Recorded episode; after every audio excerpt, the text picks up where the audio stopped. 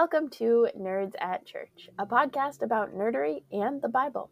I'm Pastor Emily, and I use pronouns like they, them, theirs. And I'm Pastor Kay, and my pronouns are she, her. In this episode, we'll discuss the 21st Sunday after Pentecost, also known as Proper 26 or Lectionary 31, which this year falls on the 30th of October. Check out the episode description for links to the Bible passages and other references we make in this episode. For our deep dive this episode, as we hinted at last week, we are diving into taxes. Oh my gosh, I just realized in the next like two weeks, we will have covered death, Death And taxes. taxes. Nice. that was actually not intentional, Not in that order. but I'm not arguing with it. I love it. I love it. With like a little lesser known reformation thrown in between. Brilliant. So we are diving into taxes today. Hopefully you understand why by the time we get to the gospel, which stars Zacchaeus and Jesus. But so we're going to talk about all sorts of taxes, but we're going to begin with biblical taxes. And that is in terms of like biblical times and biblical. So there are there's a difference between taxes on citizens, which is what we're most familiar with as Yes. US folks in the US, and taxes on subjects or occupied areas, which is what Palestine was to other people. under Roman occupation and what the US does to other people. Yeah. So, for example, if we're talking about biblical taxes, in ancient Rome, they levied taxes on the. They levied taxes. Yeah. They threw taxes onto their citizens. Now, for You example, know, in ancient levied in ancient Rome, they levied taxes on the citizens for upkeep of various services and for the military. But the taxes that were paid by, say, the Israelites and other occupied countries were more oppressive than the ones that the citizens of ancient Rome were paying, and what didn't go to military upkeep, y- you know, the military that was beating them up in the streets usually, went to enrich the governors or the Roman officials of the area. And Romans also levied what was called the Jewish tax specifically on the Israelites after the destruction of the temple in 70 AD, which is to say after Jesus' time, where those Israelites who did pay that tax were not forced to sacrifice to Roman gods. This was basically a punishment for the rebellion that happened just after Jesus' time in Israel. Yeah, you know, we've never heard of other punishments for rebellions. Never. Like Haiti only finishing paying off France a few years ago. Yeah. I was actually thinking of the Hunger Games, but yes, also Haiti Okay, that too. Sure. many other countries. Yeah, so one of the thing, some of the other information about taxes in that time, Jericho, which is where the gospel story takes place, Jesus is on his way to Jericho, is was actually a customs center, so it was a good spot for the chief tax collector, aka Zacchaeus, to hang out and try to encounter Jesus there. Also, in because of some of the things that Kay just mentioned, tax collection was a a way of ostracizing yourself. Like being a tax collector was ostracization because you were working for Rome. You were working for the occupation government and that alienated you from your people and put you in opposition to your people. And so we have some more information that this comes from the Jewish annotated New Testament, which really we should like reach out and see if they want to like sponsor an ad because we promote their stuff all the time. So, you know, if you're Amy Jill Levine and you want to pay us to tell everyone how much your stuff is great, we'd love I that. mean, Though we do we'll that do it for free. For free. We'd so, rather yeah, have you say, come on our podcast and then that we'll would be tell awesome. you. Sure. Yeah. I Also would- another way oh of my paying gosh. Can you believe it? Right. Yeah. I think it's going to be a while. Uh, yeah. But if any of our dear listeners know Amy Jill, Dr. Amy Jill Levine, please, we would love to have her on this podcast. Yeah. Anyway, so one of the misconceptions by Christians about Jesus' time is around sinners and tax collectors being quote unquote cast out from community. So it's not that they are cast out by other people, it's that they are people who violate the welfare of the community and therefore have deliberately removed themselves from the common good, which is a very different thing than being kicked out. It's a different dynamic. Who's Yeah. who has the agency and choice in that? And also, uh, Luke alludes when it when we're talking about the empire. Throughout the Roman Empire, tax collectors were viewed negatively. Next sources view tax collecting with disdain, and Luke alludes to the likelihood that those who were tax collectors, who held the office of tax collector, routinely took more money than they were entitled to. So that's part of why there is so much disdain, right? They are exploiting their people for their own financial gain. Well, how maybe it's not that simple for everyone, and Zacchaeus might be an exception to that, perhaps. Our gospel reading, but no spoilers yet. I mean, the Bible has been out for a few thousand years. So, I mean, I guess. like, also, newsflash Sure. Jesus comes back from the dead. What? while we do bump into the temple tax in the Gospels, that was not really so much a thing during Jesus's time. Uh, it was more something that happened in the really ancient Israel of the Hebrew Scriptures. Israel was still self governing.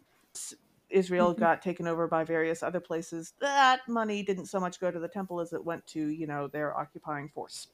So, yeah.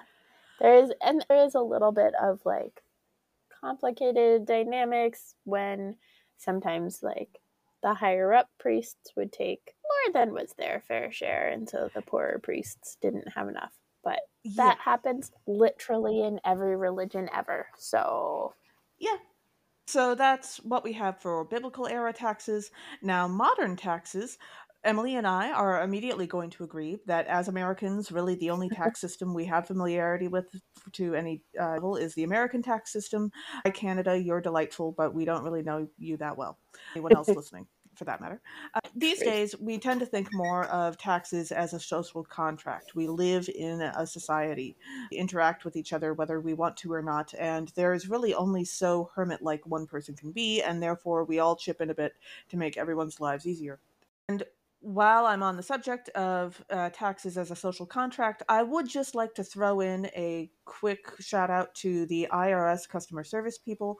I have never had such spectacular customer service as i have when i have called the irs this might be because usually when I call the IRS, I am crying at the time, but Mm. they are wonderful. They are absolutely hands down the best customer service people I've ever worked with and always been nothing but delightful. And so, like, seriously, if you are having trouble with your taxes in America, your federal taxes, call the IRS, do it early because they've been wildly understaffed for several years now.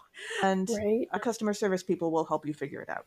Uh, make sure you call them before they start, you know, beating your door down, and you'll be fine.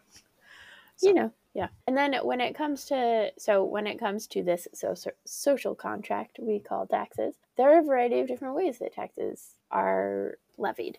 Also there was a time in the world where people were proud when they had to pay lots in taxes like where wealthy people were like proud of how much they contributed in taxes. That time is obviously not now because the wealthy people are trying to avoid paying any taxes ever but mm, there was a I'm time sure i think might in have been ancient some rome even. people who did that, but also I'm pretty sure that at any given time there have also been rich people who were whining about it. So, Yes, but it was it's like an honor thing. Like there was honor oh in yes, paying in an taxes because it meant that that you would be a yeah, that would be seen differently. Sure. Yeah.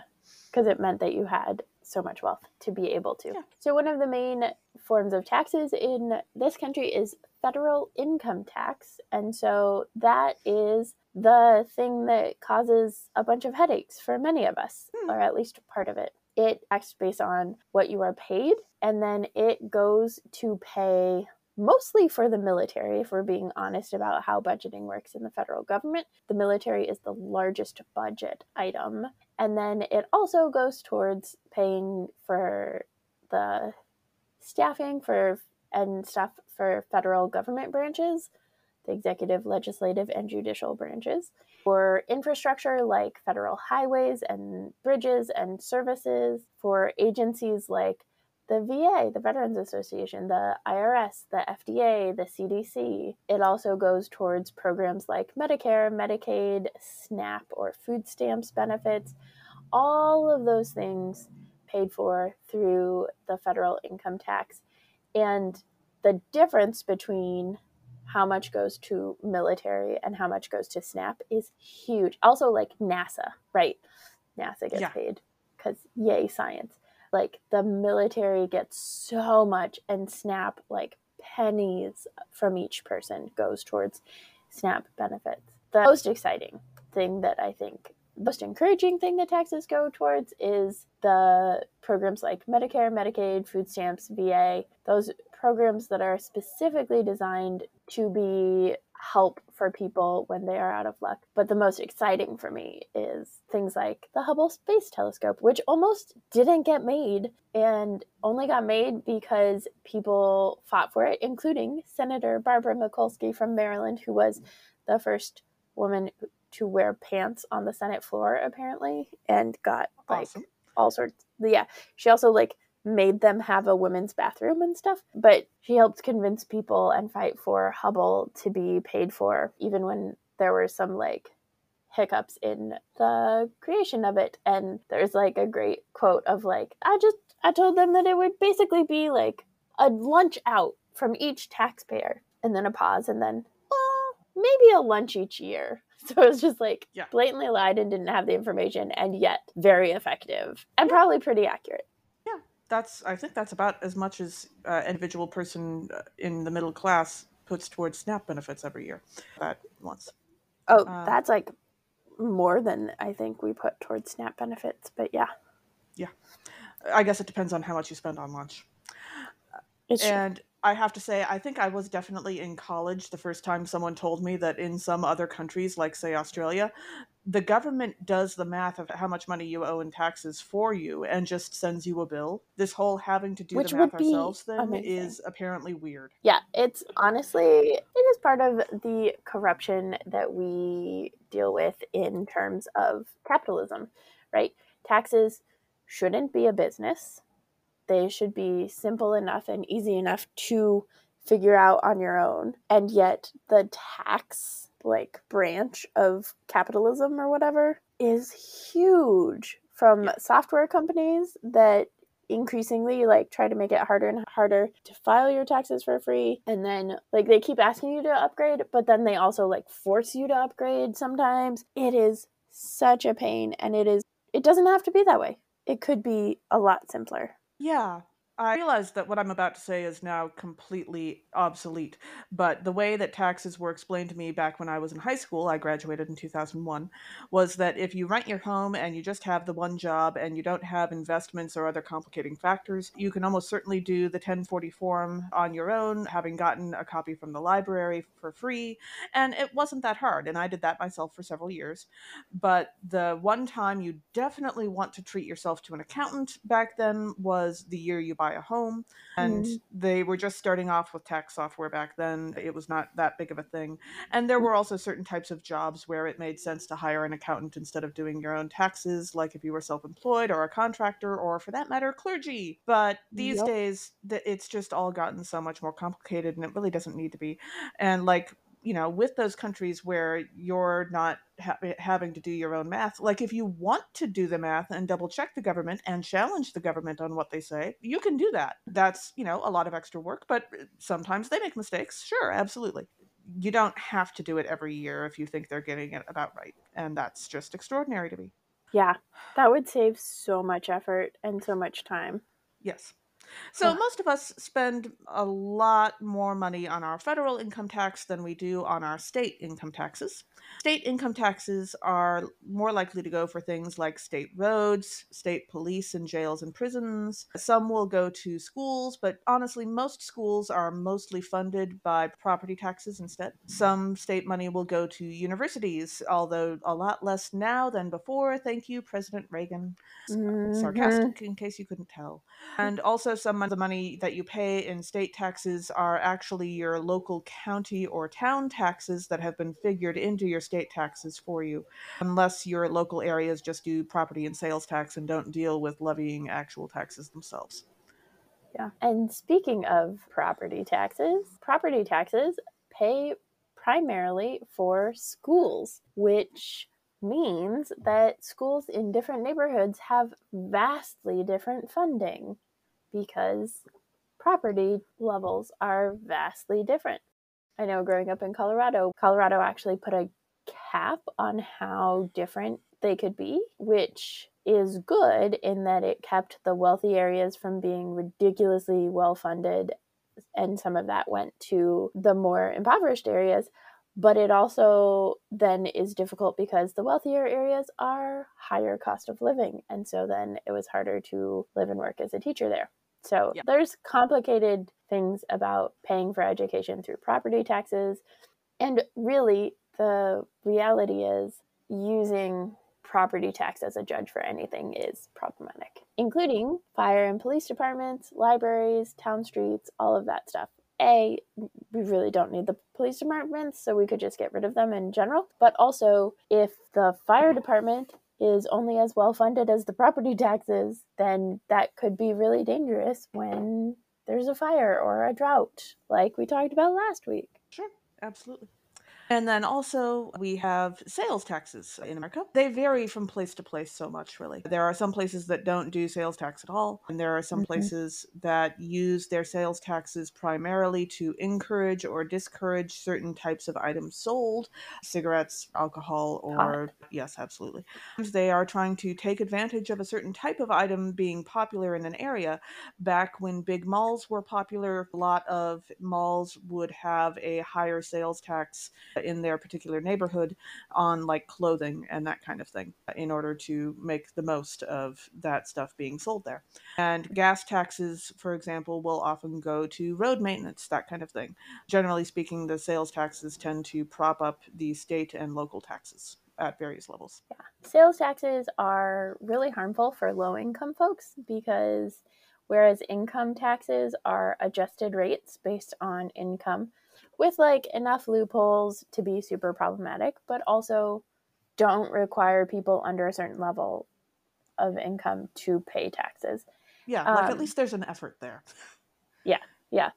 Sales taxes are for everyone. And so they're especially harmful for low income folks because they are more likely to be spending a higher percentage of their own income on taxes because of having a smaller income. And that's also one of the primary issues with the concept of a flat tax, which you may have heard of before. Yep. People have been saying, what if we all just paid exactly the same amount of our income and wealth and across the board we all paid 10% and then we don't have to do all this complicated math? Well, that's going to screw over some people who can't afford to lose 10% of their stuff. Yep. So maybe not. And the other piece about sales tax is that it benefits high income people because while they might buy more things or more expensive things, they can frequently skirt around it by buying things out of state. I grew up in a tourist area, and so tourists would come from out of state, would look at stuff. If it was really expensive and the sales tax was going to be really high, they could say, Okay, I want to buy it, but ship it to their home. And then they wouldn't pay sales tax on it because it was an out of state purchase. So there's like really problematic stuff on sales tax, and that that includes like taxing menstrual products, which primarily impacts people who menstruate, which is yeah. so people call it the pink tax. But those are two things where you're taxing things that are literally necessary for people to survive.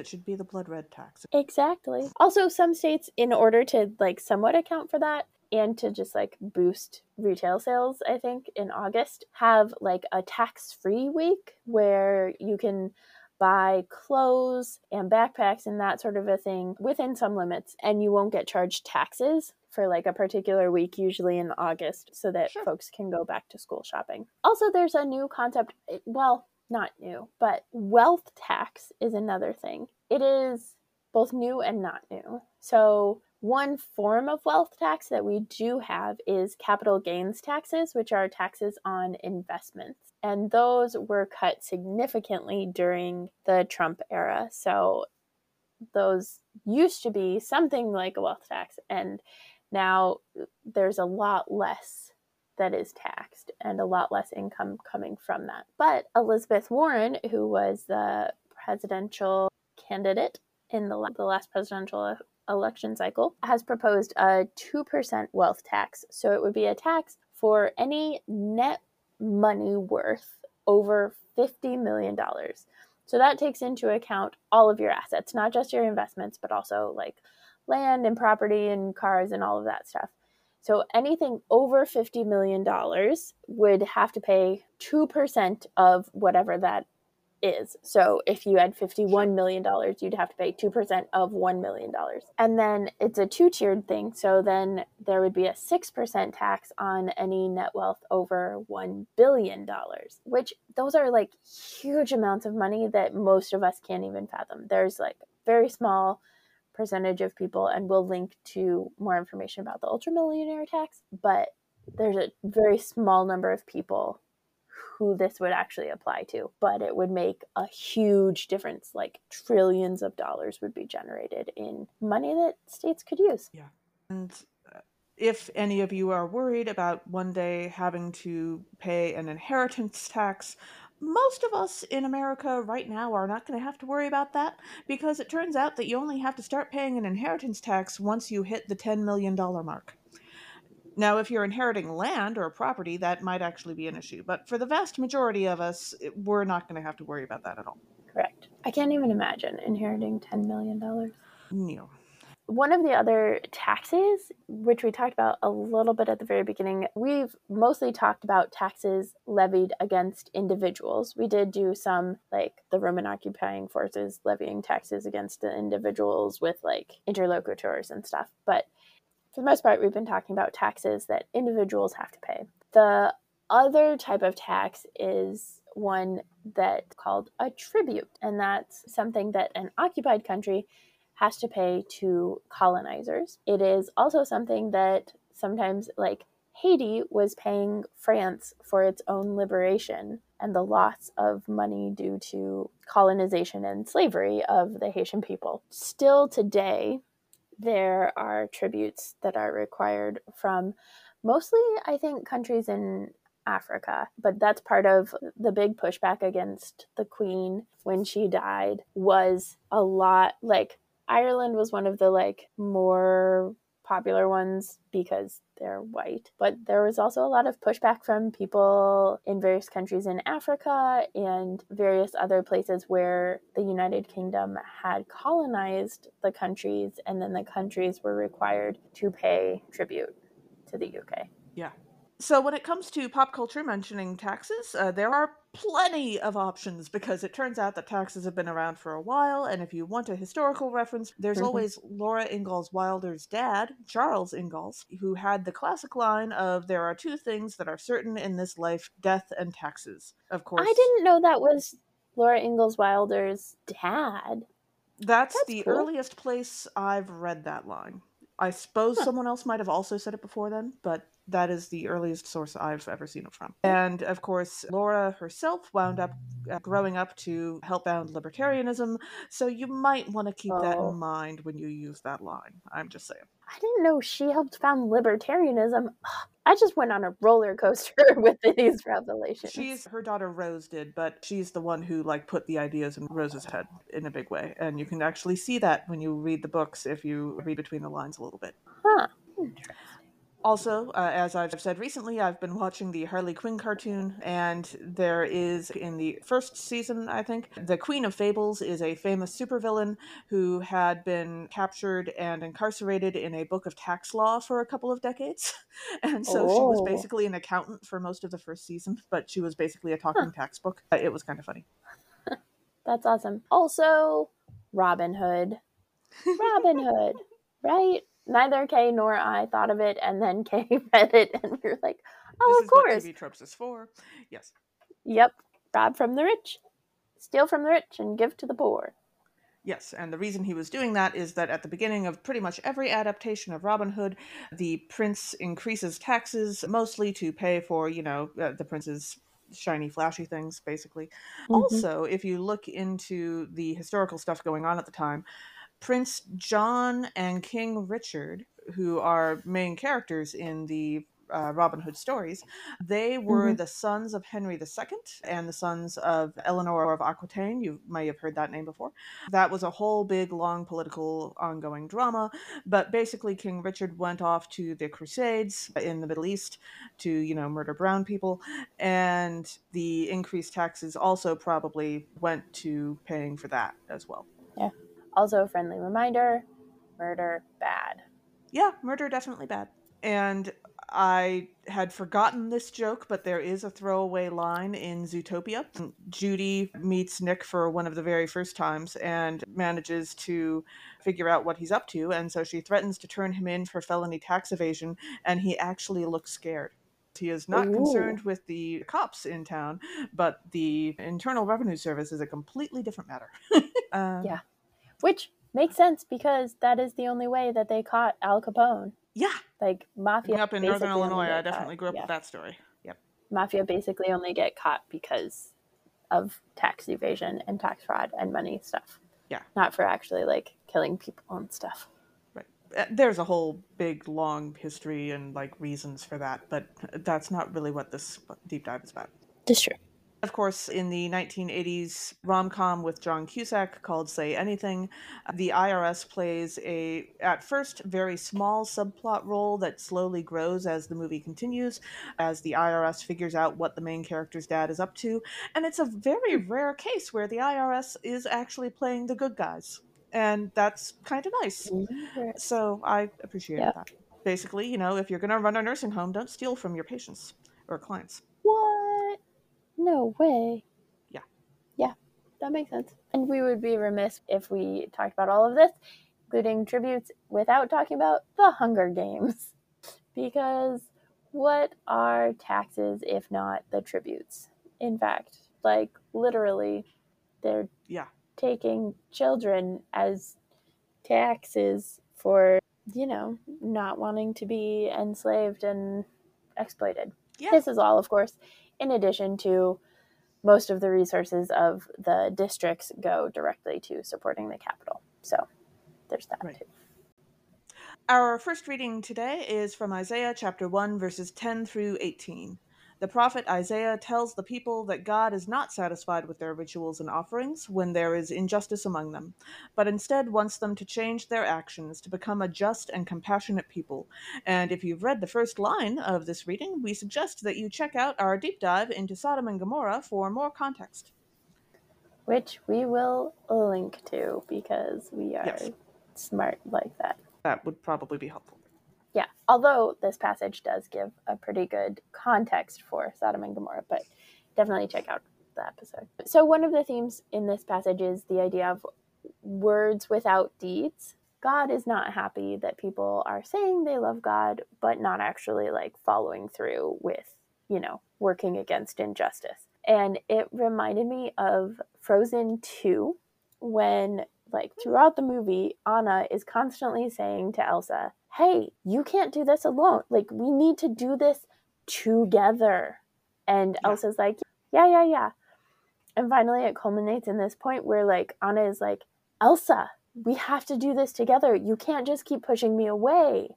And Elsa's like, Yeah, I'll work with you. While right behind her, creating this ice boat and then pushing her into it and sending her down the river so that she is quote unquote safe from harm, which doesn't work the way that she anticipates. And also, it's just like a really, Elsa? Like, stop saying it if you're not going to do it.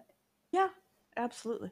I don't know about you, but like when I watched that movie, that did not seem in character for Elsa after the first one, especially. It just seemed weird. Yeah. Yeah, it's one of those like, okay, you should have learned your lesson.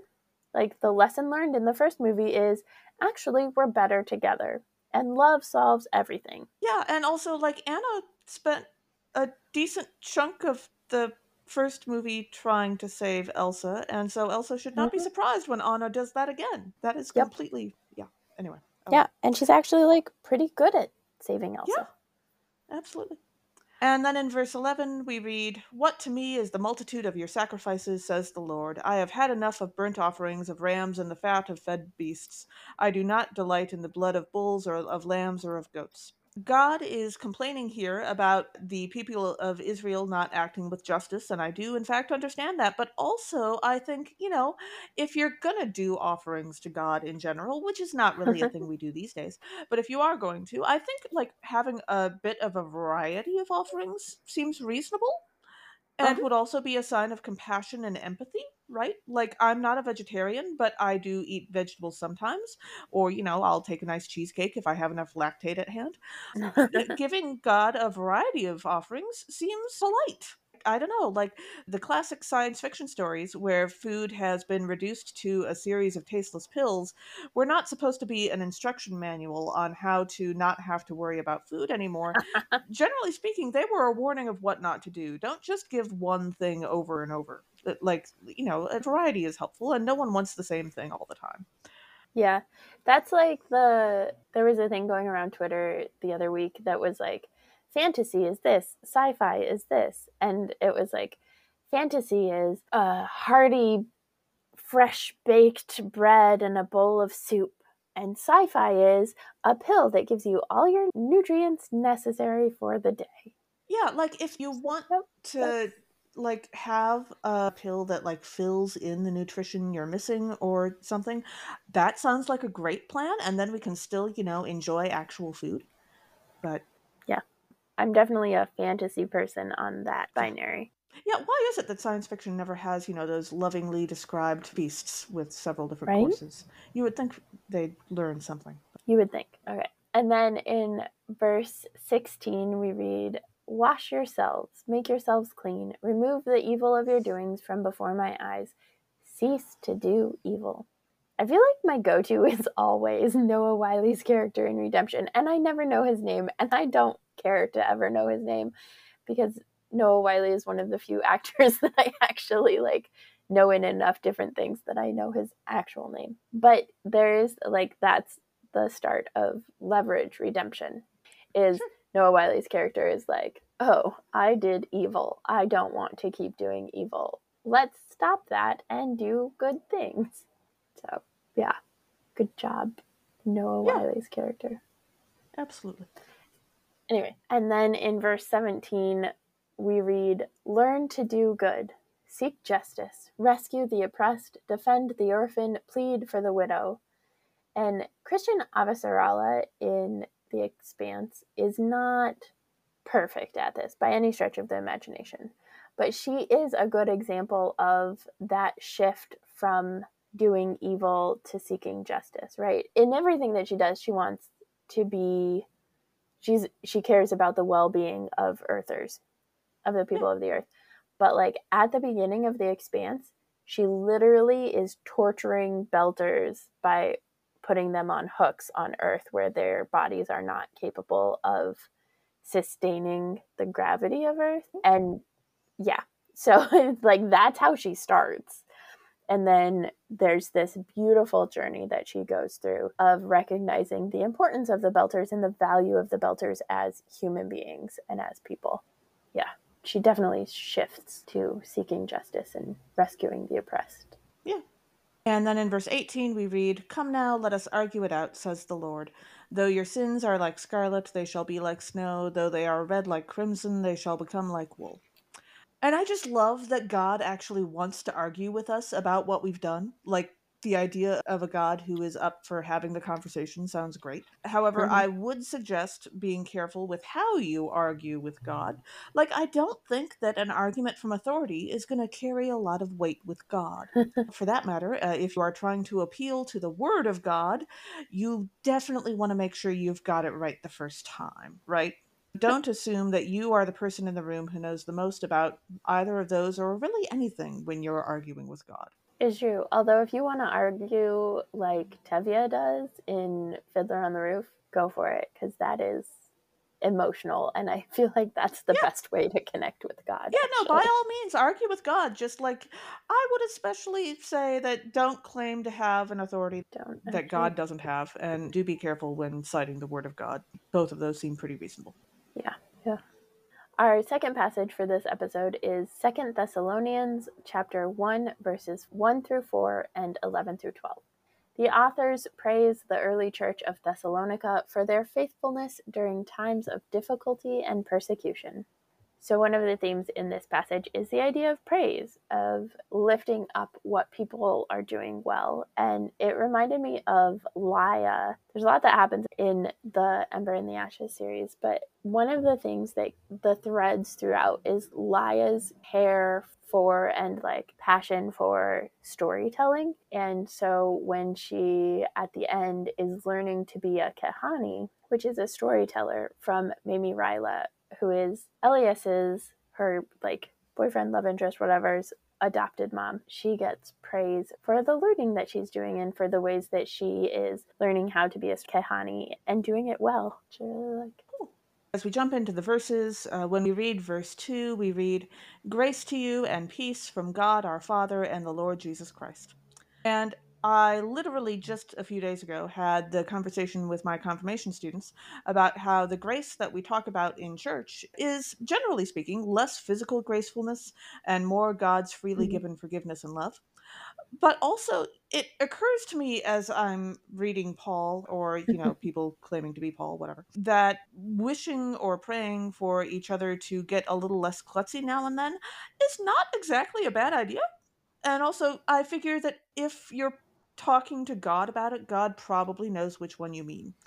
So just like I, I was reading this and uh, read grace to you and i thought to myself you know i know some people who could use some more grace like physically speaking in their lives that does actually make sense and mm-hmm. also like goofy's life in the disney cartoons would be a lot easier if he had a little bit more physical grace so like that mm. seems like a reasonable thing to wish for people by all means go ahead yeah that makes sense. I was reading verse 3 and read, We must always give thanks to God for you, siblings, as is right, because your faith is growing abundantly, and the love of every one of you for one another is increasing. And I love that sentiment.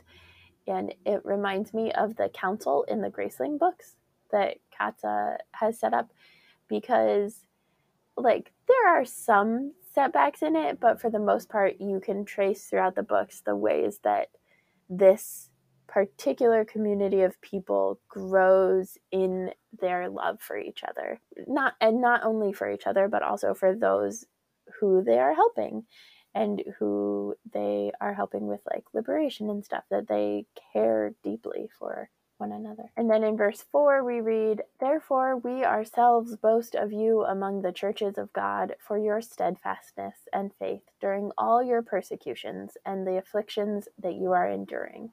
And in the show Orphan Black, that's like literally the experience of all of the clones, the girl clones, is they like the government folks are always coming after them. They're constantly persecuted and afflicted.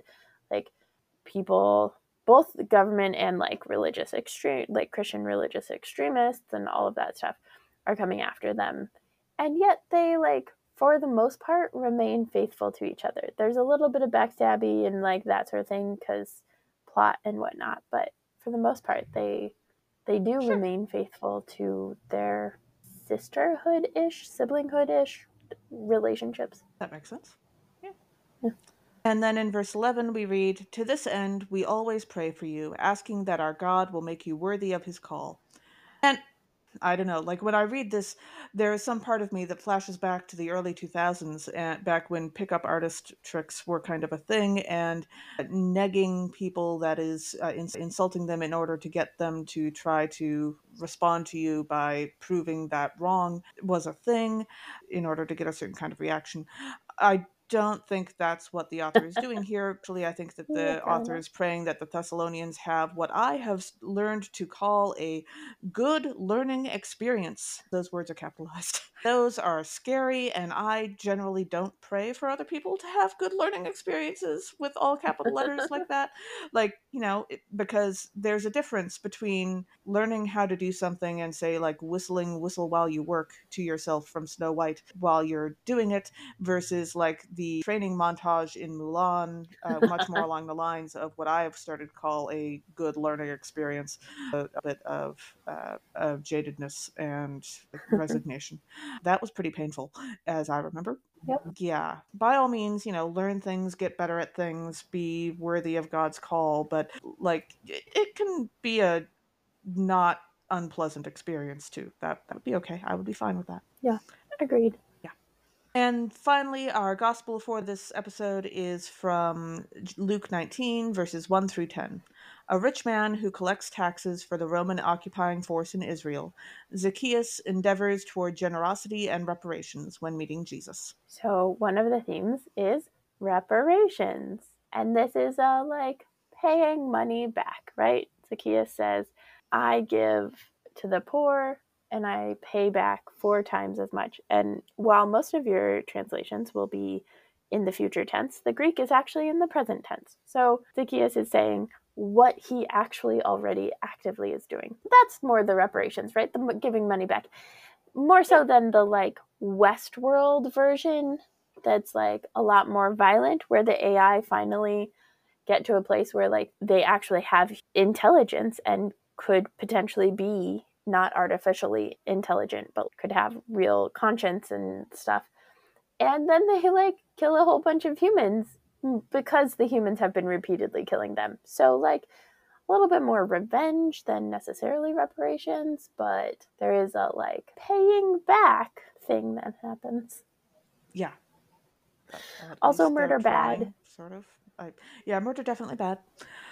Murder's still bad. Uh, so in verse 3, we read, He was trying to see who Jesus was, but on account of the crowd, he could not, because he was short in stature. And this is where the Zacchaeus was a wee little man song starts running through my head. So I also, however, have a flashback to a certain Ally McBeal episode, which has a few fun scenes in it. This is the episode where Richard Fish is a character and his uncle has died. Richard Fish is a partner in Ally's law firm. And mm-hmm his uncle had either a phobia or a hatred or something, but like did not like short people. And huh. like he specifically picked his church based on how tall the pastor was.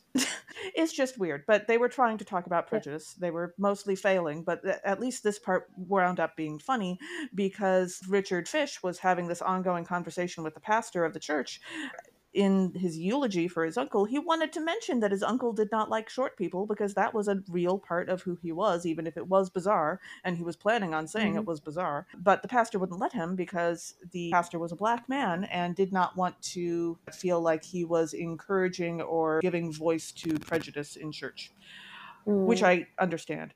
What winds up happening at the funeral is that Richard Fish gives a actually quite nice eulogy, uh, and then afterwards, I think the implication is that he paid off the choir director because oh. the choir immediately starts singing the song Short People by Randy Newman, which is, uh, if you've ever heard the line Short People Got No Reason to Live, that's where that comes from. Oh. and it's, it's, a black church choir. They do a fantastic job. It's a really good song, but it's also very insulting to short people. And Richard is having a great time. And uh, even Pastor actually gets into the song by the end of it. I, I do want to give a quick heads up. Part of the reason why they were trying to talk about prejudice in this episode is because this was the B plot of the episode. The A plot was about a trans person. They tried to do an episode about a trans person. This would have been the either late 90s or very early 2000s. It did not age well. I don't recommend watching mm-hmm. the entire episode by all means, but I did find a clip of just the funeral itself on YouTube, and we can link to that. And that is a pretty fun scene. So, yeah, as long as you're not short. Yeah, actually a character in the show who is like legit short and he also attends the funeral because he's a good friend of richard's and it, mm. his face during the funeral is also pretty fun but hmm. yeah gotcha and then in verse 5 we read when jesus came to the place which is to say the place with the sycamore tree he looked up and said to zacchaeus hurry and come down for i must stay at your house today and i was thinking about the show Pose, and there's a lot like in general. The show is all over the like hospitality and stuff, but there's like a couple characters, and I couldn't. I think Blanca does this, but I was thinking of somebody else, and I couldn't figure out who it was. But the like they are just like so bold and like come to the house mothers, house parents, and are like, I need to join I must stay at your house today, right? Like this, I belong in your house. And so Blanca does it when she's first getting to New York and first like getting into the ballroom scene and stuff. She Sure. has that boldness to say to Elektra of the House of Abundance, I must become part of the House of Abundance. And it works. And she does. Cool. And then in verse 8, we read Zacchaeus stood there and said to the Lord, Look, half my possessions, Lord, I will give to the poor, and if I have defrauded anyone of anything, I will pay back four times as much. And that last part is basically how to make a fine not be a price. If you're going to institute a fine for a crime, there are going to be some people who have enough money that think that that basically the price of committing the crime. And in order to avoid Mhm. that, you have to actually make the financial impact bad enough that they want to avoid it, even if you're rich. Yeah. Which makes me think of Tony Stark getting a speeding ticket and just, you know, pays it because speeding tickets are a thing that happens to him because he can afford it. That Mhm. also makes me think of a few years ago, uh, Finland went to making traffic tickets based on your income. And so some of those traffic tickets are very expensive because that's how much it takes to make people who are, you know, rich actually notice and drive safely. Interesting. That's fascinating. I also think of like cash bail and bonds, and like maybe Sure. we shouldn't do that because they're just punishment for poor Yeah. people being poor. Yeah. And then in verse 9, we read Then Jesus said to Zacchaeus, Today salvation has come to this house because he too is a son of Abraham. And I was thinking about this concept of salvation and particularly with the like verb tense in the Greek of Zacchaeus is saying things in the present tense. And so then I was like, well, is it like salvation comes in the Buffy universe? Is it when Buffy becomes the Slayer or when she like slays and saves someone? Right? Like, is this Jesus being like, salvation is here now, or is salvation just here because it has been stated that this is what has been happening this whole time? I could see it going either way, but also I haven't seen a ton of Buffy. I've seen like the first season and also the musical episode. and as I remember it, she doesn't actually really enjoy either of those things, becoming the Slayer or saving people. Like usually the saving It's people true. part and the sla- slaying things part is not actually very much fun for her. It's true. it's less about her salvation than about everybody else's salvation because of her. Yeah, which sounds exhausting. And It I does. suppose Jesus' life was probably also exhausting. You know, enough. probably. And now it is time for our delightful segment. Let's make a Muppets musical. Who are you casting, Kay? Well, because our next episode is our Reformation episode, I was remembering when Pace joined us for our last Mhm. Reformation episode. And I don't remember if it was that episode or a different one when Pace was with us.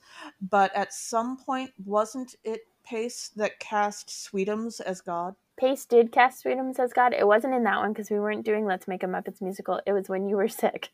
And Pace Oh, yes, that's right. It was the COVID episode where I wasn't there. Yeah. Okay, so I thought of Sweetums being cast as God, and then I thought about our Isaiah text today. And oh, man, can you imagine being told by Sweetums that he was disappointed in you? Oh, Wouldn't that just be heart wrenching?